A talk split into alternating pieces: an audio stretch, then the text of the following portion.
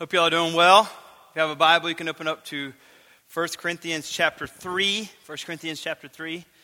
We are studying through the book of 1 Corinthians. Um, we're three weeks in. We're doing a chapter a week. Um, as you know, we've been, hopefully all of you know, we've been preaching through the book of Acts for, I don't know, seems like a long time. I think we're 45 sermons into the book of Acts. When we got to chapter 18, we stopped at chapter 18 as we saw Paul plant the church in Corinth. And so we stopped and we're going to study the correspondence between Paul and the city of Corinth um, over the next 16 weeks. So there's 16 chapters. We'll do that for the next 16 weeks. So basically be throughout the summer. And then we'll go back to the book of Acts. So um, we, we, we, may do also Second Corinthians. That's, that's, a, that's a possibility. But anyway, um, right now we are in 1 Corinthians chapter 1. And as we've been looking at 1 Corinthians, I'm sorry, we're in 1 Corinthians chapter 3. We've looked at 1 Corinthians 1 and 2. Uh, and before we get started, just uh, in the biggest, broadest, kind of quickest uh, review, the book of 1 Corinthians, at its broadest sense, is, is really broken down into two major sections. Uh, verses 1 through 6 is the first section, 7 through 16 is the second. Verse, uh, chapters 1 through 6, you can see, if you look at chapter 1, verse 11, it says, For it has been reported to me by Chloe's people. So Chloe and her people had a list that they gave to Paul of problems in the church at Corinth, which were they were they were dividing among or faction, there was factions among uh, leadership. They thought that this guy or this guy or this guy is the greatest. They also had uh, a case of incest. They also had a case of Christians suing other people, and they also had sexual morality. And so Chloe's Chloe's people wrote to Paul and said, "You need to address these things with the city in Corinth."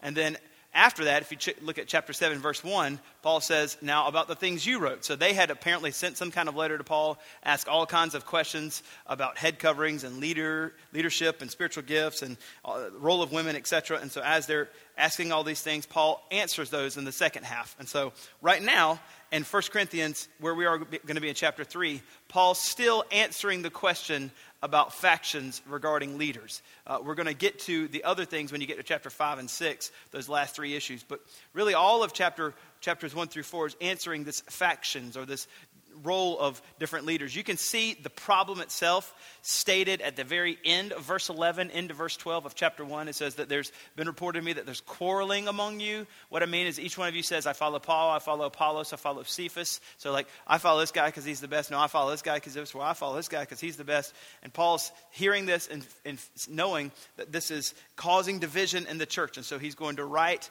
uh, in this particular section uh, the answer to the particular problem, which is the good news of what Christ has done for them, trumps all these things. And so you don't need to uh, worry about leaders because you have Jesus, and Jesus is the most important. He does this in chapter 118 through 25, talking about what would be God's foolishness or folly uh, in the gospel. And then he talks about in chapters 2, 6 through 16, God's wisdom in the gospel.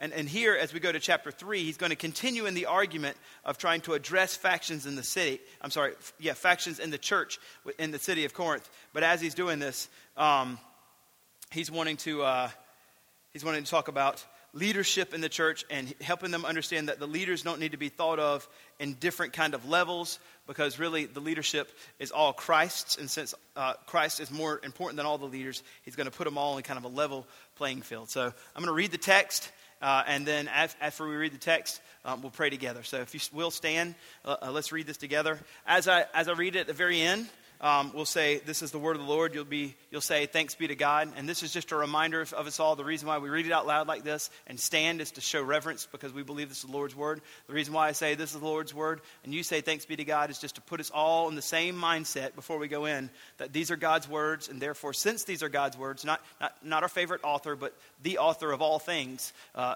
since these are God's words, whatever we read, whatever we hear, whatever the Lord presses into us, whatever He reveals to us, whatever He shows you, whatever He convicts you of, you need to submit yourself. I need to submit myself to the things that the Lord says to me today and to you today. So, chapter 3, verse 1. But I, brothers, could not address you as spiritual people, but as people of the flesh, as infants in Christ. I fed you with milk, not solid food, for you were not ready for it. And even now you are still not ready, for you are still of the flesh. For while there is jealousy and strife among you, you are not of the flesh. Um, are you not of the flesh and behaving only in a human way? For when one says, I follow Paul, and another says, I follow Apollos, are you not being merely human? Uh, what then is Apollos? What is Paul? Servants for whom you believed, as the Lord assigned to each. I planted, Apollos watered, but God gave the growth. So neither he who plants nor he who waters is anything, but only God who gives the growth. He who plants and he who waters are one, and each will receive his wages according to his labor. For we are God's fellow workers. You are God's field, God's building. According to the grace of God given to me, like a skilled master builder, I laid a foundation, and someone else is building upon it. Let each one of you care how he builds upon it. For no one can lay a foundation other than that which is laid, which is Jesus Christ. Now, if anyone builds on the foundation with gold, silver, precious stones, wood, hay, straw, each one's work will become manifest, for the day will disclose it. But it will be revealed by fire, and the fire will test what sort of work each one has done. If the work that anyone has done built on the foundation survives, he will receive a reward. If anyone's work is burned up, he will suffer loss, though he himself will be saved, but only as through fire. Do you know that you are God's temple and that God's Spirit dwells in you?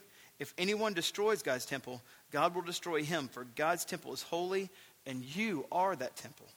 Let no one deceive himself. If anyone among you thinks that he is wise in this age, let him become a fool that he may become wise. For the wisdom of this world is folly with God. For it is written, He catches the wise in their craftiness. And again, the Lord knows the thoughts of the wise, that they are futile. So let no one boast in men, for all things are yours, whether Paul or Apollos or Cephas or the world or life or death or the present or the future, all are yours, and you are Christ, and Christ is God's. This is the word of the Lord. You can be seated if you want. Let's pray together. God, thank you for your word. We thank you that you have been so gracious as to give us your word. We absolutely didn't deserve this amazing gift, but you have given it to us. And now, Lord, as we as we look at it and seek to understand it, fill us all with the Spirit, including myself. Fill us all with the Spirit to see and understand what the Spirit is saying through this text to us to, as a church, to us as individuals, how we can uh, understand the gospel more deeply, trust in Christ more fully, have our affections stirred and love for Jesus be more stirred, and how even, Lord, we can go and, and live differently today. We thank you, Lord. We pray this all in Jesus' name. Amen. Well, today's Father's Day. Happy Father's Day if you're a dad, the one day per year that dads are actually appreciated. Um, and so we get to, uh, I kid, um, kind of. So today is Father's Day. Uh, and as we're looking at this particular text, it has to do with leadership. It, it can be somewhat uh, appropriate for what we're looking at, even as dads uh, in, in the Bible would be the leaders of the church. Uh, now, this particular text that we're looking at, I think, is primarily about the leaders. Now, uh, we've been talking about Paul trying to help them understand, as we've seen in, in chapters 1 and 2, that uh, even though someone is a leader, they're not to be venerated to, to a degree that they are thought of as better or equal with Jesus or someone that they should boast about that I follow this guy or follow this guy. Paul is trying to help them see that all these guys are really um, on equal playing field. There's no like Paul, Peter, Apollos. They're all just the Lord's servants, and that it's all about Christ. And so you don't need to be divided in the church. You don't need to be factious in the church about saying that you follow the latest guy or the best guy or the best theologian or the best speaker or whoever, uh, the smartest person. Instead, since we are all Christ's, we shouldn't be worrying about who our leaders are. Um, now, when I say we shouldn't be worrying about it, it doesn't mean that you absolutely don't think about it at all, right? It just means that you don't make them preeminent over Jesus. And here in this particular chapter, as we're looking at chapter 3, uh, he's going to go in and try to uh, explain that same argument, but as he's doing it, he's going to give some some outline qualifications and understandings about leadership itself. He's going to help us understand the leadership in the church, what it can look like, and what would be the proper function of the leadership in the church, and help uh, and helping the church fulfill the mission of God. So. Uh, you can go ahead and um, put up the main idea in the message. If, if you're one of those that's got five minutes attention span and you're done, and then you have no idea what I said, at least you're going to get what the whole point of the message is right here. Um, I would invite you to continue to listen, and I hope you would. But, but if you can't, here it is right here. You get the whole, me- whole sermon somewhat. Uh, it says this Church leaders are a gift from God to assist your spiritual growth. Assist is, is very key there. Church leaders are not the ones that make you grow. Church leaders are not the substitute for you studying the scriptures and growing in Christ yourself. Uh, church leaders are a gift from God given to the church as a whole to help you, to assist you in your growth as a believer in Christ, as, a, as your under, deepen your understanding of the gospel. Primarily, here's what they would do they would preach the gospel and serve the church well. They would preach the gospel and serve the church well. And we're going to see Paul talk about that. Now, as he's doing it, he's certainly going to address the Corinthian church uh, and, and, many of their deficiencies. Uh, but nevertheless, we're going to be able to see it kind of through the prism uh, of leadership. Now, we, we need to realize this before we go in. If, if you feel like you're just an absolute mess, and, and, and we, you are, are trying to strive to grow, if you just had some leaders around you that would help you uh, just pursue Christ, I want, you, I want you to realize this. Hope in leadership uh, is not the best thing to do. Hope in Christ is. These guys had the Apostle Paul plant their church and stay with them for a year and a half, and then just three years later correspond with them, and they're an absolute mess. So, hope in leadership, even if you had Paul as your, as your leader, doesn't necessarily equal spiritual maturity because Paul's writing to this church, and they're, I mean, they're just a mess. So, our hope is in Christ.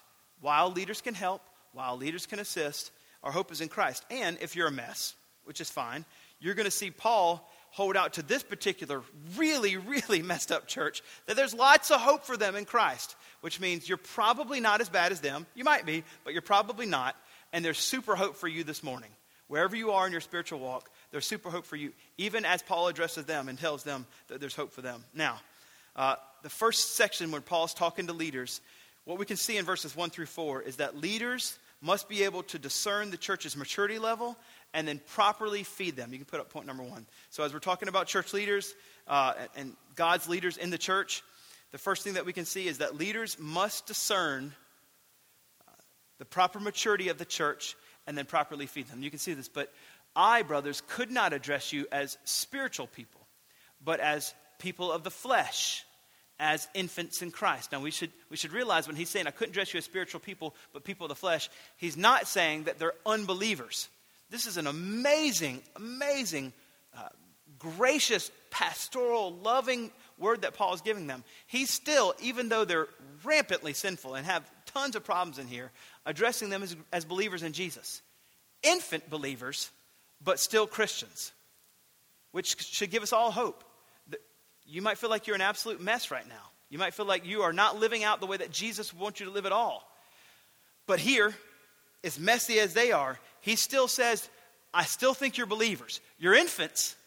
You've got tons of room to go, but you're not kicked out of the kingdom forever and you have no hope. He still says, infants in Christ.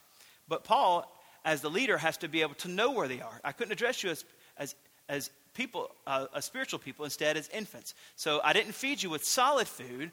I fed you with milk. You weren't ready for the solid food, and even now you're not ready for, for solid food because you're still in the flesh. And so I had to feed you with, with spiritual milk. Now, we shouldn't confuse this with the First Peter and, and the Hebrews text about milk, where in having the milk in those particular verses are actually painted in a positive light.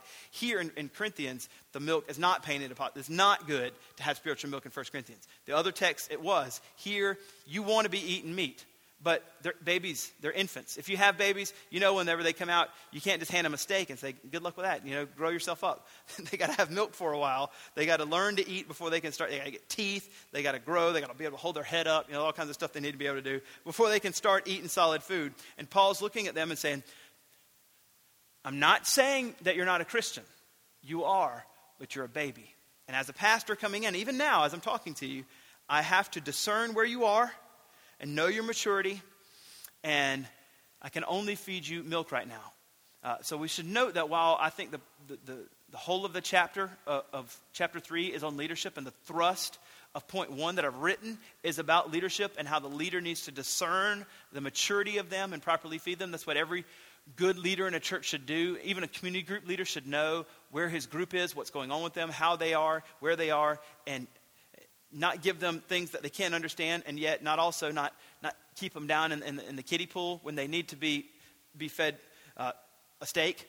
Um, he needs to know where they are. While I think that the, the whole of the chapter is about leadership, Paul, nevertheless, is also looking at the Corinthian church and addressing them as highly mature. So uh, we can look at verses 1 through 4 f- from a second angle, not from a leadership angle, but just the, the Corinthian church angle and apply it also to ourselves. Gordon Fee writes uh, very aptly, he, he strikes a balance here as he's talking about the Corinthian church. Um, and so if, if you're identifying not necessarily with the leaders of Corinth, but with the people of Corinth, kind of uh, needing to grow, needing to grow spiritually, if you're identifying more with them, uh, maybe you're caught in sin that you can't get out of. Maybe you just uh, have been stuck in and, and, neutral for a long time and not growing. Here's what I think uh, is a direct application. Gordon Fee writes There's no question that Paul considers the Corinthian friends believers, but they're in fact acting otherwise. So, God isn't saying you're not a Christian, He just says you're not acting like one. Paul's whole concern here is to get them to change, to not to allow that behavior to continue, that it's not permissible. Uh, since all Christians aren't yet mature, they need to grow. Again, spiritual people are to walk in the Spirit. If they do otherwise, they're worldly and they should desist or cease walking worldly. Remaining worldly for any Christian, remaining a baby Christian, remaining an infant, is not an option. It's not an option. Every Christian, if they're a baby Christian, should never ever want to stay a baby Christian. I remember whenever I went to a church um, in 2004. I was fresh out of seminary, and my brain at that particular time had been filled with so much theology. It's 2004. And so, uh, you know, you come out of seminary with these lofty ideals and how everybody's just going to hear these deep things about Jesus that you've packed your brain with because everybody's real concerned about supralapsarianism and infralapsarianism. And, you know, you don't even know that's right. You can Google that later if you can even try to spell it. You got to Siri, supralapsarianism, because I don't know how to spell it. That's not what we all do, right? When you don't know how to spell something, you just tell Siri, how do you spell, misspell? Um, anyway, uh, so anyway, I'm coming out of seminary and I've got all these things, right? And I'm, I'm at this new church and I'm talking with this guy and I'm thinking, since he's um, a deacon in the church and a leader in the church and kind of presumed as, as somebody important, uh, that he wants to hear deep things. And I remember his, his retort back to me uh, was, I, I don't like to do the deep stuff. I like to keep it light and fluffy. And I remember thinking, did he just say that to me? Like he really, he really just told me that he doesn't want to grow. He doesn't want to know deep things. And I remember like telling Christy, can you believe that? Like, uh, but the point that I'm trying to make is no Christian ever, as he says, is to remain an infant. If you have a baby, you know what's going to happen?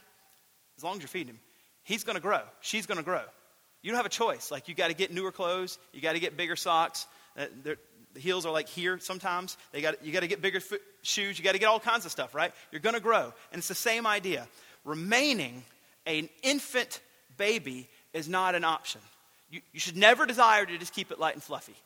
You should want to grow into the deeper things. Now, we all need to take heart here because if we view ourselves as immature, here's where you can take heart. The Bible does not count you out of being a Christian, right here does not count you out. It's not super spiritual, going to hell, and that's it, right? There's some middle ground here for backslidden, immature, baby Christian, whatever the term you want to use, right? There's some, some, some gracious allowance of God to use some kind of terminology to say, you're still a believer, but it's not at all, explicitly or implicitly in the text, allowable that you stay there. It's explicit that you, you never stay there you strive continually to get out of there. So while you are in the family, and that's, uh, if we just put ourselves back in this first century, think of the mess that they are. And Paul is looking at them and saying, You're still part of the family. You are an absolute mess, Corinth.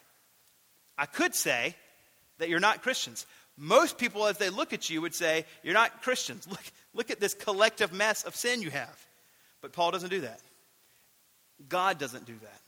Instead, with an amazing grace upon grace upon grace. He says, You're still in the family. It's time to be mature. And here's the thing everybody that's immature wants to be mature. They really do. They really do. If given the option and given the proper time or given the proper discipleship, that guy I, I talked about, he didn't stay light and fluffy. The Lord, the Holy Spirit will kick you in the pants when you say crazy things like that, right? He's, he's super mature now. I've seen crazy things happen in his life, crazy growth. Um, so, uh, the good news is that the Holy Spirit, when we say things like that, doesn't keep us there. And nor do we. At our heart of hearts and our love for Christ, if we're really His, we don't want to. So, so don't fool yourself. when you, when you think, I'm fine with staying here. You know you're not. So today's the day. Today's the day to start removing yourself away from what would be baby Christianity and start walking in a deeper walk. Now, I'm not, I don't mean deeper walk as in some mysterious, you know, secret club, secret handshake. Once you get, you know, into the seventh level, yeah, yeah, now you're finally mature. That's not what I mean when I say, I mean, we all, as believers, grow into a deeper understanding of the good news of Jesus. The foot of the cross is where we are found, or where we're justified, is where we're saved. The foot of the cross is where we remain, and we become sanctified. The foot of the cross, diving in, delving into, and trusting in, and understanding, and growing in our knowledge of what Christ has done for us. Continually reminding ourselves that we are not trying to earn or work for our salvation, that we're always starting at and working from a salvation already delivered to us. That we grow in that for the rest of our lives. That's maturing, is growing into the gospel, understanding the depths of the good news of Christ. The gospel isn't something we come to and then we move on to mature things. The gospel is the only thing that we mature into. And so, remaining an infant in Christ is not an option. Instead, we grow deeper and more into and uh, understand what Christ has done. Now, back to the role of, of leaders. Leaders looking at this are uh, in verses 1 through 4. We must properly discern the maturity of the people around us. If you're a dad, if you're a community group leader, if you're maybe the only guy at your, your office that knows anything about the Bible, like you know where Genesis is, uh, or something like that. So, the first book of the Bible. Um, it means beginning. So, like, um, if you're that guy, then you have an ability to discern with some kind of group around you where they are and begin the process of shaping them, teaching them, preaching, uh, proclaiming Christ, helping them see the gospel in some kind of manner. And so you need to properly it doesn't mean you're the pastor, but all of us can properly uh, address people and help them grow in their walk with Christ. Bring them into what would be the body of, uh, of the church. So that's the first thing that we see is that leaders of the church need to discern the church's maturity and properly feed them. Uh, I'm, I'm, a pastor here, and uh, Joe, a guy named Joe Mueller and Jack Blankenship are also pastors here at Remedy, and we, we strive to do the same thing. We strive every time to properly discern uh, where the church is in its maturity and pick appropriate books of the Bible and properly feed them. Uh, we picked the book of Acts some 45 sermons ago because we feel like we all need to grow in our, in our evangelism and mission. And so for 45 weeks, we've talked about evangelism and mission. It's been pretty, pretty fun. We went to Corinth because we wanted all, all to take heart that no matter what's going on in our life, the good news of, gos- of the gospel is that no matter where we are, Christ and his forgiveness trumps all these things. And we'll go back and we'll continue in our evangelism mission. We try to. And from, from day one, we've tried to preach this. I don't want this to sound proud. This isn't, don't take this like, I, like we're being proud. Um, we tried to preach what would be uh, sermons that are uh, through books of the Bible that would be deep sermons. I don't know how else to say it besides deep sermons, because we believe not in ourselves. We don't believe that if I tell you a good joke and a funny story that you're going to grow spiritually, but instead we believe that the Bible's what causes you to grow. And so everybody I know that's a Christian wants to understand it. So the more I teach the Bible and the less I try to um, tell you a, a funny story that happened to me, the more you're going to grow. The more you're going to grow. So we try to pattern our discerning where you are maturity wise and, and feed you. And we, we don't want to stay in the shallow end of the pool, but we don't want to throw you out in the deep into the ocean and make you drown. We want to, as much as we can, and as much as the Lord actually equips us in our brains to be able to, to serve the church well by uh, not giving you milk, but giving you solid food. So, wherever you are in your station in life, discern those things. Don't shirk that responsibility if if it's been given to you. Don't say, well, I'm going to get to that one day. If the Lord is putting you in any kind of position, in any kind of leadership position at all, use that. Use that for His glory. Discern where they are and properly feed them. When I say feed them, obviously I mean spiritually. You should feed them physically as well. They'll be your friend. But give them a good steak. All right, verse 5. So, the second section, 5 through 9, what we're going to see he's, as he's addressing leaders, he wants them, again, in the larger argument, remember, he's trying to address factions. He's going to help them see here in, this, in the second section that leaders are just servants. And no one thinks that the servant should be the greatest. No one thinks that unless it's the servant master Jesus, right? But other than that, you just that's a servant. You know, they they they serve, that's all they do. He's not he's not the, the one that runs everything. And so in this second section, and the big argument about factions, he's helping them try to see that leaders in the church are still just servants anyway, and their job is to, to plant and water, and they don't cause anything to grow. God causes people to grow, so you need to be uh, thinking about Christ and other people. You see it in 5 through 9. What then is Apollos? What then is Paul? Servants. That's what they are though whom you believed, as the Lord assigned to each. Even what they did, their work, God was the one that assigned that to them. So the Lord is the one who deserves the glory. I planted, that's what Paul says. Apollos watered, but God gave the growth. So here he's going to employ some kind of farming uh, illustration. It says, So neither he who plants nor he who waters is anything, but only God gives the growth. He who plants and he who waters are one. So we need to understand that the planting and the watering are important. But the growth, the, the assigned role of God is what uh, is where the glory goes. He who plants and who waters are one, and each will receive his wages according to his labor. So there is reward one day for those people, but not uh, they're not they shouldn't be glory robbers. Nor should we as a church uh, set them on pedestals and, and have factions in our church about it. Instead, we should just worship Christ. For we are God's fellow workers. He uses the word fellow very intentionally with the Corinthian church as they're t- arguing about who's better between Paul and Cephas and, and Apollos, he says, We, talking about the leaders, are fellow workers, all the same. Uh, fellow workers, and you are God's field, God's building. He uses those two kind of metaphors of who they are. He's going to use a third metaphor in verse 16, but he's right now he's telling them that you're God's field. So we came, we planted the seed, somebody else watered the seed, but something still has to happen in order for that seed to grow. And the person that created seeds and created water and created the idea of growth is the only one. So we can put all those things there, and it's absolutely important that we do it. But in order for the plant to grow, God Himself has to cause those other things that happen to be the impetus that cause or the catalyst that causes the thing to grow. Therefore, there, whoever causes the growth is the one that receives the glory. So, number two, members must remember that they are the Lord's servant called to plant and water. We're just servants. So there's no reason to be divided because all leaders are just servants. And as he says this, as I said, he uses this farming illustration uh, to help us understand that we sometimes water or sometimes plant the seed, we sometimes water. You've, you've perhaps experienced this in your life. You're the one that, that told someone the gospel for a long time, told the gospel to someone for a long time, told the gospel just over and over and over. And then you hear, like, after telling somebody 25 times, that Joe Schmo comes up and says the gospel, and not even in a real convincing way, boom, they get saved. They're the water, and they're like, you're like, what? I wanted to see that guy. I wanted to do. Okay, wait a second. Shouldn't do that. That's, that's wrong motives, wrong motives. Or perhaps somebody else did it, right? And you're just like, hey, Jesus. And they're like, yeah. And then they get saved, and like, man, 30 other people told you that, and that lousy presentation is what saved you. It must be a God. So, and they hear it, and they're like, so you led them to Christ, huh? No, I'm just kidding. So, like, the whole point is this, right? Um, is that the, the seeding or the planting and the watering are important functions.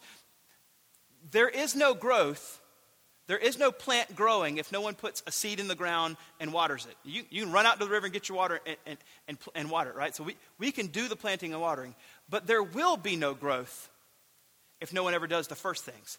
God, this is the whole point of Romans 10, uh, 17 through 22. The whole point is God commands us to go out and be the people that plant and water there will be no growth if we don't do our work, right? And we can talk about the ordination of God, ordaining of God of us, of us doing that from the, from eternity past anyway. But we should readily go out and plant. We should readily go out and water.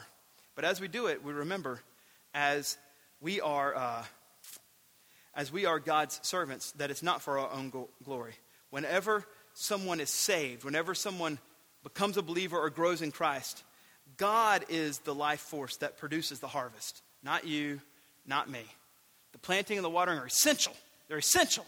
So do, I'm not saying that our work is inconsequential. I'm saying our work is absolutely essential. But the growth comes from God. God gave the growth. So we don't do it for our own glory. As a matter of fact, He does tell us we'll receive our wages. Uh, so there is a promise. Uh, each will receive his wages according to his labor.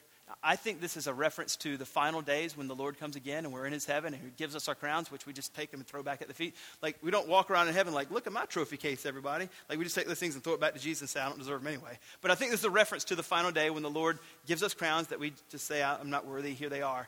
Uh, back to you, Lord, because you're the only one worthy. But I think that's what so there will be uh, a is given to us, but nevertheless, it's not for our own. And it says, For we are God's fellow workers, you are God's field, you are God's building. So here we see in this second section that leaders are just God's servants, called to serve God, called to give him glory. So there shouldn't be factions. If leaders are just servants, no one should think that one's greater than the other. Even in your own groups, even in your own life, even in your own podcasting or, or whatever, right? Even your own authors you read, everyone's just a servant. No one's better than the other. Now, you can say, sure, Fudd, you say that because you're in remote Rock Hill and nobody reads your books you've never written one. Sure, yeah, I can say that. Um, but it's the truth. This is what the scriptures are telling us.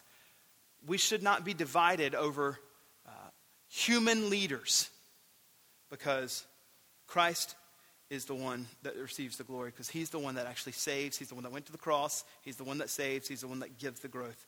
And so it's all for his glory. Now, what you're going to see in this third section in 10 through 15, as he continues speaking to leaders, is that uh, leaders must carefully build the church. And as they carefully build the church, there's only but one foundation they build the church on. You'll never guess what it is.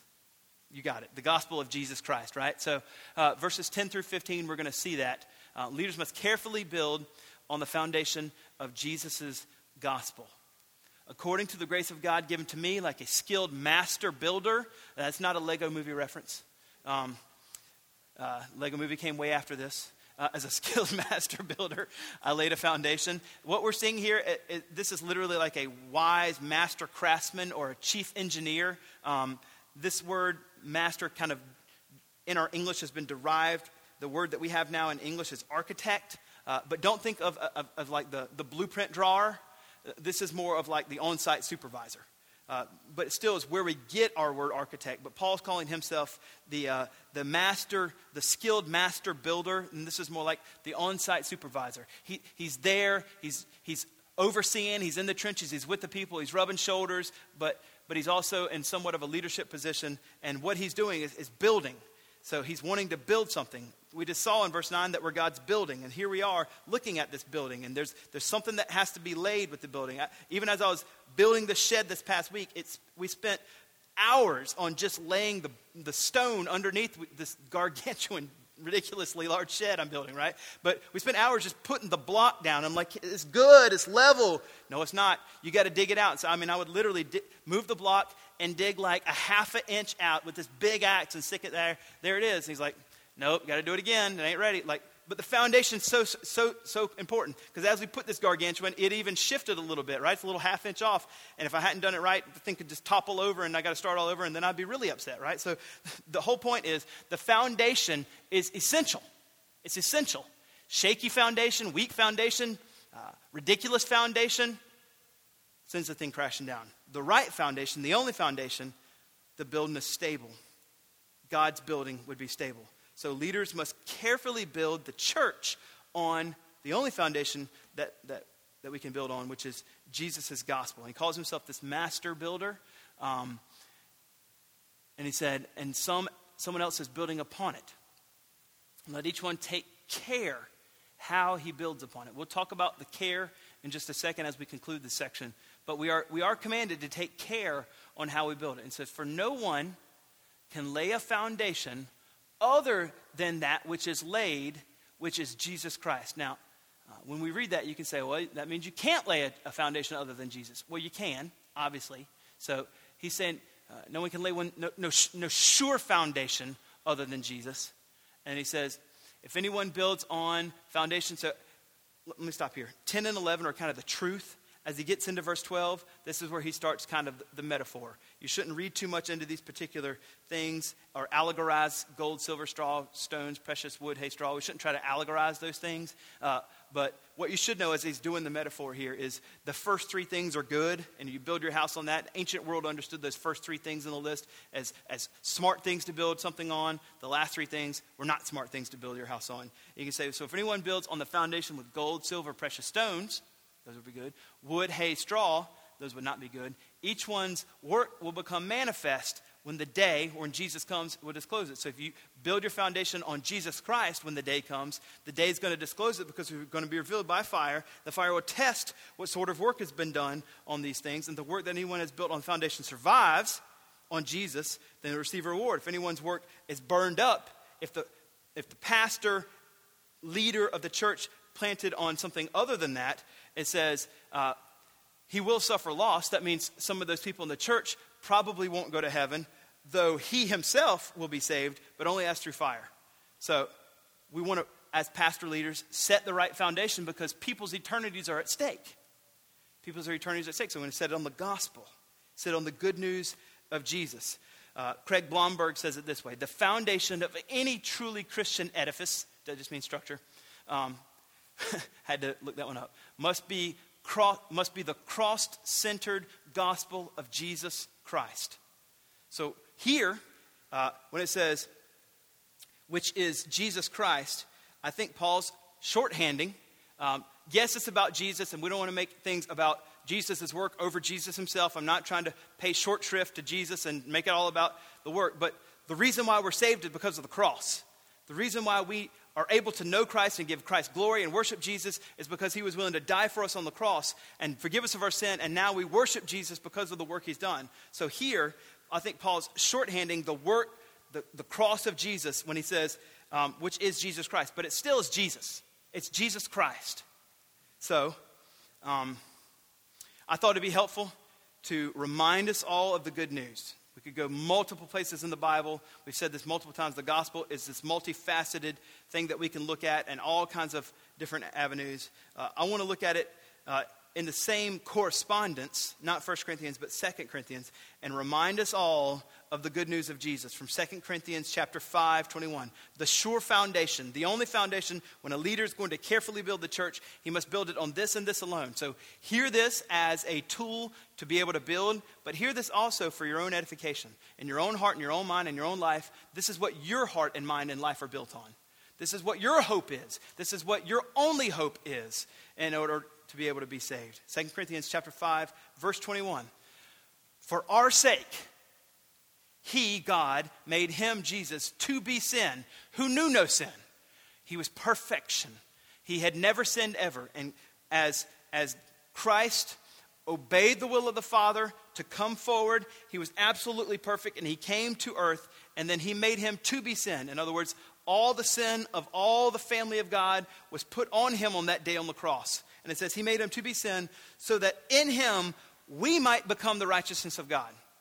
All of your sin, all of my sin, all of it was put on the perfect atonement, the perfect atoning sacrifice of Jesus, on the Lamb of God, all of it. And then his righteousness, all of his righteousness, was then taken and put on us. Martin Luther calls it the great exchange, where all of our sins put on Christ, and God puts all of his righteous wrath and anger on that, and all of Christ's righteousness, therefore, is imputed to us. And now, for those who trust that Jesus took our place, believe in that, now we are known at, from God and by God to be holy. You, because of Jesus' work on the cross, because he became sin, who knew sin, that we might become the righteousness of God, you are holy. Do you hear that very often? People tell you that. You're blameless. You're righteous. In God's eyes, He sees Christ. And when He looks at you, He sees perfection because of the good news of Christ. And I know my own heart. That blows me away every time I hear it. He sees me as holy, blameless, righteous, because we're His bride. We're his church. And this is the only foundation, the only foundation that you can grow the church. If we make it about snazzy slides and awesome bands and great fog machines or whatever else, we're missing the whole point. Sure, those things are fine. I'm not saying they're wrong. You want to have a fog machine, have a fog machine, right? You want to have a cool background or black background because that's even more cool or whatever, right? Like, whatever. Okay. But without the gospel of Jesus, you're just playing. You're just playing. You're having a drama every week. The gospel of Jesus is the only foundation that the church can be built on. And it's the message that has rung through and destroyed, I mean, just absolutely destroyed human history over the last 2,000 years, saving scores of people, saving scores of people. It's the only foundation we have. And it's telling us that we must build the church this way. We must hope in this and this only. So, in your interactions with people, in your hoping, in your praying, in your sharing, is the foundation of Jesus Christ, the gospel of Jesus Christ, your only hope. Is it what, is it what we as Remedy Church are building? Is it what you and your own families are building? Is what you at your, your, your jobs or your roommates or whoever you're building? We want you to think about that deeply and build the church, build God's church, make disciples, as we're told in Matthew 28, on the foundation of Jesus' gospel and it alone. Now, we're told that the church must be built with care. Let each one take care how he builds upon the church. And so, as we're thinking about that, I think that's what it means. The gospel of Jesus Christ is the absolute foundation. We, we can't build the church on anything else. We're not building the church, we're just building a crowd. It starts with a C, but it's not, it's not the church. But we need, to, we need to do this with care. So, just jotted down, I think, three ideas here of what I think that can mean. Um, the first one is time. First one is time. The way that you can show someone that you care is actually give them time. If you give them a quick text versus three hours face to face, that's a whole lot. Don't pack your schedule so full that you can't give time to people. The way that we care, the way that we lay the foundation is time. We, have, we care enough to give people time. Also, we care by, by thinking. We care by thinking. Maybe that's not what you have thought of, but I, I think this is important. We care by thinking well. People are complex. Not everybody, no one actually deals with things the exact same way. Everybody is absolutely complex. And so we care pastorally, lovingly, as community group leaders or fellow believers uh, in Jesus, fellow sisters and, and brothers with people. We care to think correctly about how to speak with them and think deeply about the gospel and how it relates to their life. What is the go- how does the gospel speak here? We want to we want to think wisely and think well. God has given us all brains, and He wants us to use them, right? Doesn't want them to just turn to mush by watching too much Netflix. He wants us to use them to help people and grow people, right? So, a way that we can care is by time and thought. Like being not just a deep thinker, but d- being a deep thinker about people and how to love them and care for them. The last one is love. The way that we can show people is by, is by loving them. No matter who they are, they don't need to be famous, they don't need to be popular, it can be the least of these. But we, we take care on how to build the church by loving people. Really coming around them, really knowing who they are. When we ask a question about what's going on in their life, not like, uh huh, yeah, uh huh. And then we're looking around trying to look for someone else, and we're like, okay, okay, yeah, oh, that's great. And then we like, but we stop, and I'm going to drown out everything else. And when you're telling me what's going on in your life, I'm going to look at you and I'm going to listen. I'm really going to listen. I'm not thinking about the top three things I want to say back to you. So after, as soon as you finish, like, and here's something else. Like, I'm just going to soak it in, right? We, we love people by listening, give them time, thinking about what's going on, and really uh, taking interest in who they are. If they like hockey or yarn spinning or whatever it is, right? And you think that's just the most bizarre thing in the world. Lizard collecting, I don't know. Like, oh, that's great. Let me come see it. Whatever it is, right? I know those are random things, probably no one does, but you know what I mean. Um, we want to love them. So those things are, are secondary. They're, they're, they're, not the thing. The, the thing, the foundation is Jesus. But the way that we love them and set that foundation is by being the kind of person, as he says in verse 11, we take care of how. Yes, we take care by, by preaching the gospel and letting the gospel be the only foundation, but also just in a pastoral sense, we do this. We care for them by time, thought, and, and, and love. All right, the last section, verse 16 and 17, is this. He's going to tell them, leaders, I've talked to you, I've helped you understand, but you need to consider yourself uh, warned here. If you destroy the church, you will be destroyed. So, verse 16 and 17, leaders, consider yourselves warned if you destroy the church, which is God's temple. You can see, do you not know? You should know this before we read 16 and 17. Now, if you're familiar with 1 Corinthians, you've read chapter 6. In chapter 6, it tells us that we're individually, we're the Lord's temple. The Holy Spirit resides in us, and you're individually the Lord's temple, and you should not, as individual Lord's, Lord's temple with the Spirit residing in you, um, associate with sexual morality because Jesus cannot be associated with sexual morality. Don't you know that you're a temple of the Holy Spirit whom Christ bought? Therefore, flee from sexual morality. In chapter 6, that's an individualistic use of the word temple here.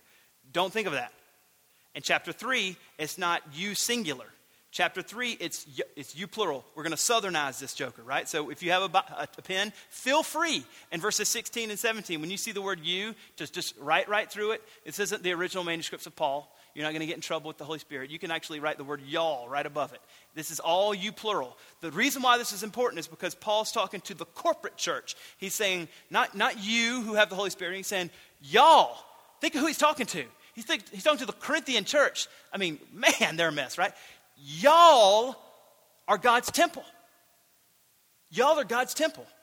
Now, this is especially important in Corinth, where there's a temple that's been built to the goddess of love or the goddess of, of um, sexual morality that's been built there. And he's saying, You're not a temple like the rest of the Corinthian people. Instead, you are God's temple. You are God's temple. So he says, Do you not know that you are God's temple and that God's Spirit dwells in you. So you should know this. And here comes the, the caution to the leaders. If anyone destroys God's temple, God will destroy him. Now, this isn't a mixed metaphor. This isn't a mixing of words here. This is straight up. If you destroy the church, God will destroy you, not eventually annihilated into nothingness. This is, as commentators were saying, you are going to hell. You were never a believer, even as a leader. And if you destroy what would be the church, God's, God's bride, you weren't a Christian, and therefore you will also, uh, you will go to hell. For God's temple is holy, and you are that temple. You are that temple. So we've seen uh, in these pictures that he's called the church God's field in verse number 9. And he's also said that they're God's building, and now he's saying that they're God's temple. And as I said, this has not, it's not like you're not like the pagan temples of the city. Instead, you're a holy temple. Those pagan temples are absolutely irreverent, they're debaucherous. But you, y'all, Corinthians, y'all are holy. Right back to the foundation of the gospel. You are blameless, righteous. Because of Jesus, you're the temple of God. You are Corinth Church, Remedy Church. You are the most holy and valuable structure of God's. You're the church. Note this you is y'all as he's talking to them. And he's helping them see that as pastors, as leaders in the church, you are cautioned. You should never do anything to destroy the church. You don't make it about you. You don't build it on your personality. You don't build it on anything other than the foundation of Jesus. Any of those things will eventually bring that church to ruin, and God will destroy you. It's to be understood in the strongest of terms. And that through Paul, he's saying, since that's the case, since that's the case, you shouldn't make the church in Corinth about any leader you should make the church in Corinth about Jesus. Now, in the last section, this won't be on the screen, but he's really kind of concluding this whole thing that he's writing. In the last section, basically, he's just going to say uh, the reason why there shouldn't be factions in the church about leaders is because every leader just belongs to Jesus anyway. Every leader and you belong to Jesus. Verse eight, 18.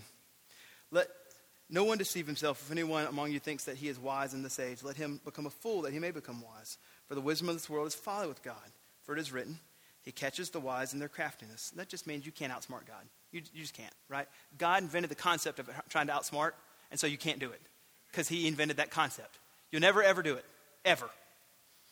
For the wisdom of this world is foolishness or folly with God. For it is written, He catches the wise in their craftiness. And again, the Lord knows the thoughts of the wise, that they're futile. Let no one boast in men. So don't boast in Apollos, don't boast in Paul, don't boast in Cephas, for all things are yours, whether Paul or Apollos or Cephas, or the world or life or death or the present or the future. All are yours, and here it is, and you are Christ's, and Christ is God's. So all the leaders here are Jesus's anyway. So don't make it about the leaders. Instead, make it about Christ. Therefore, there wouldn't be any factions.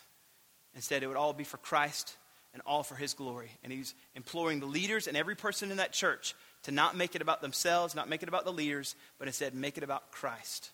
Let's pray. Jesus, I pray that we would do the same thing, that would make this church and our lives about you, that if we're far from you, like the wayward son, we would be drawn back by this good news of the gospel. The Corinthians were far, and yet you promised, even in their, in their infant stage, that they were still believers, and they just needed to repent and turn. And that if there's anyone here that's there, Lord, that they would repent and come back to you, because there is an open arm from you in the good news of the gospel. We pray that all of us, as believers in Christ, would, would uh, as we strive to make disciples, would make the foundation of the good news of, of Jesus Christ our only hope. That we would not rely on anything else, we would not rely on any other uh, human craftiness or any other kind of slick plan. There's only one plan, and it's the good news of Jesus. And that would be our only desire is to preach Christ, to be the church, and that we would see people come to know Christ through that. We pray that we would remember that we are just servants. We are your servants, and that no one in the church, pastor, or anyone, is more important than the other. Instead, all are yours, and you are the, the lead pastor, as 1 Peter 5 says. You're the chief shepherd. We love you, Lord, and pray this all in your precious name. Amen.